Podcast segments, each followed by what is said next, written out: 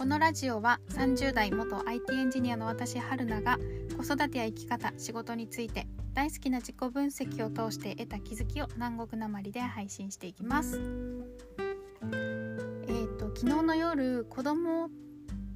たち 子供たちのえっ、ー、と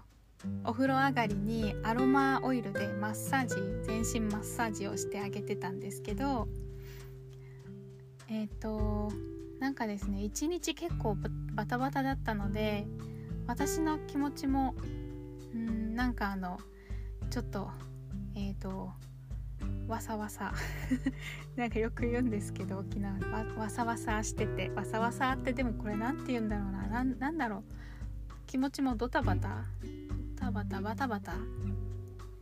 なんかととにかく落ち着いてなくて子供のこととかあのと買い物行ったりなんかいろいろやったりして。であとは生理前っていうのもあって少しあの気持ちの浮き沈みが激しかったりっていうかちょっと落ちこ落ち込む疲れやすかったりとかすることもあってそれで最初はマッサージしてって言われた時にえーって思ったんですけどでもその子供たちもあの2人3歳と5歳の子供がいるんですけどあの自分がやりたいことをお互いに邪魔したりとかして結構イライラしてたんですよね。だったのであちょっとかわいそうだなって思ってたんであの最後は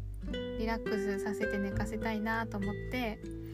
それで「うんまあいいよ」とか言いながら あのアロマオイルオイルアロマオイルを、えーと、ホホバオイルにホホバオイル10プッシュあの無印良品のホホバオイル10プッシュに、ロマオイルをそマッサージできるアロマオイルエッセンシャルオイルを1滴だけ垂らしてで希釈したものを、えーと、子供の体に塗ってマッサージするんですけどでもやろうとした時にあなんかこのまんまだとこのままやっても子供たちを癒してあげられなさそうだなって思ったんですよね。なぜなら私が癒されてないから。なのでえっ、ー、とちょっと待ってよって言ってあの、まあ、私がまずは癒されようと思って、えーと、部屋の寝室の部屋のドアを閉めて、まあ、子供たちも一緒に寝室に入ってドアを閉めて照明を赤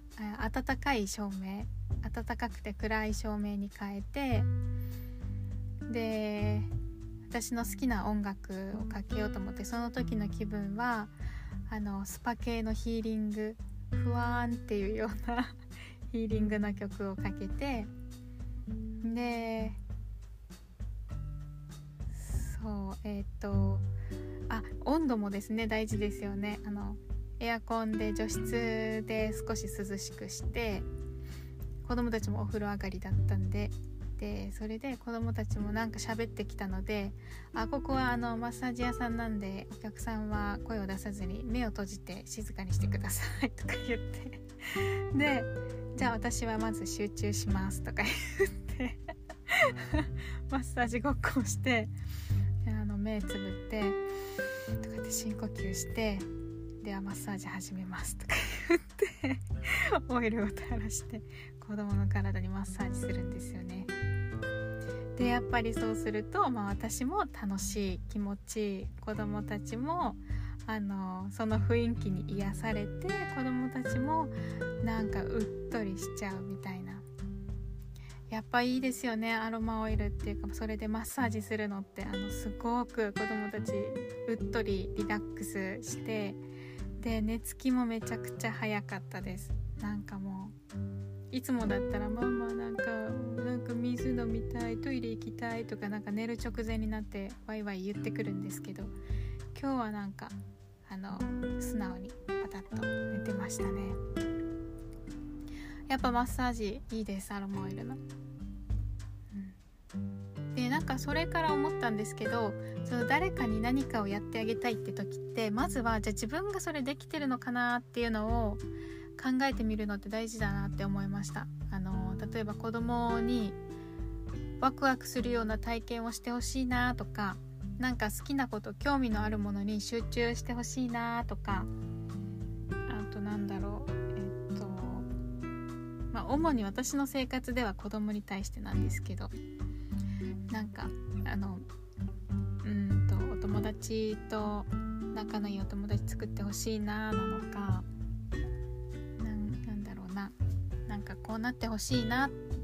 ていうことってあ自然の中で何かの自然に対してえーと、興味を持ってほしいなとかその中で遊ぶ時間をとってほしいなとか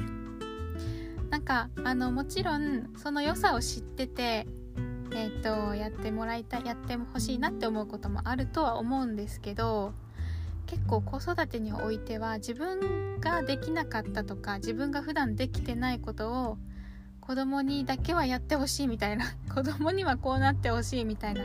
ことって考えちゃう場合もあるんじゃないかなって思うんですよね。だからあのあそうななので、えーと、そう思ってるとあの表面に出てくるのといえばうんとなんか勉強何かに集中して取り組んでほしいなっていうのを集中できてないと子供が。なんで集中できねえんだよみたいな感じで怒っちゃうこともあると思うし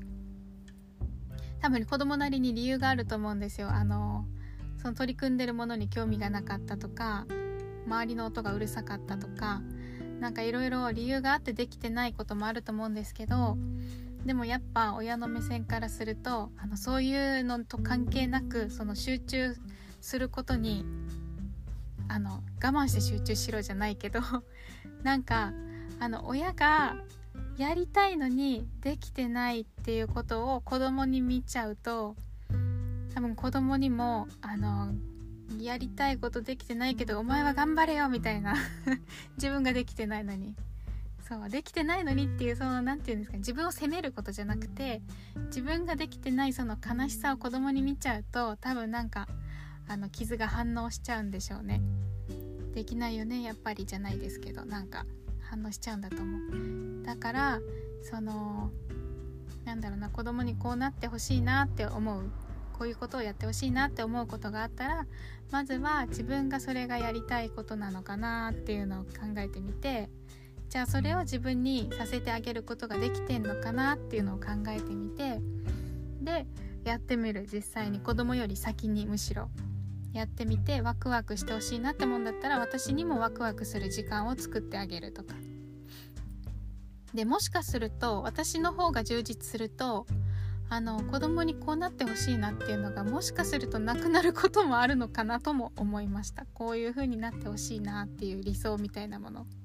だって自分がそれ叶えちゃってるからあのあえて子供にあの託すこともないんですよね。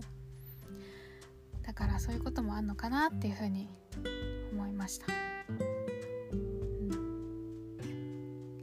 そう。あそうそうですね。でたまもしかするとなんですけど自分ができていないことを子供にやってほしい。で子供がそれをできちゃった時に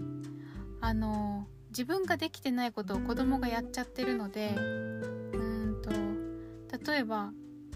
それがあの完全にめでたいっていうことでもなく場合によっては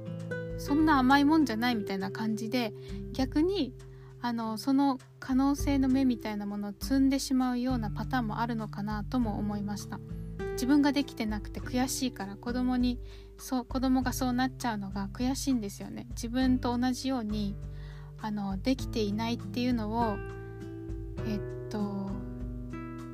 それを再現してほしいじゃないですけどめっちゃ怖いですけどでもそういうパターンもあったりするのかなって思ってめっちゃ危険だなって思いました。だから子供がどういう形になるかは、えー、っと関係なくまずはそれがそれが大事だなって思うんだったら自分がそうなれることに集中するっていうのが大事じゃないかなって思いました。なんかこれが私のその2023年度の目標にも通ずるような感じがして。います。あはい。えっ、と目標あ2023年の計画については、えっと、前のポッドキャストで話しているのでもしよかったら聞いてください。はい。では今日はこの辺で終わります。よければ次回も聞いてください。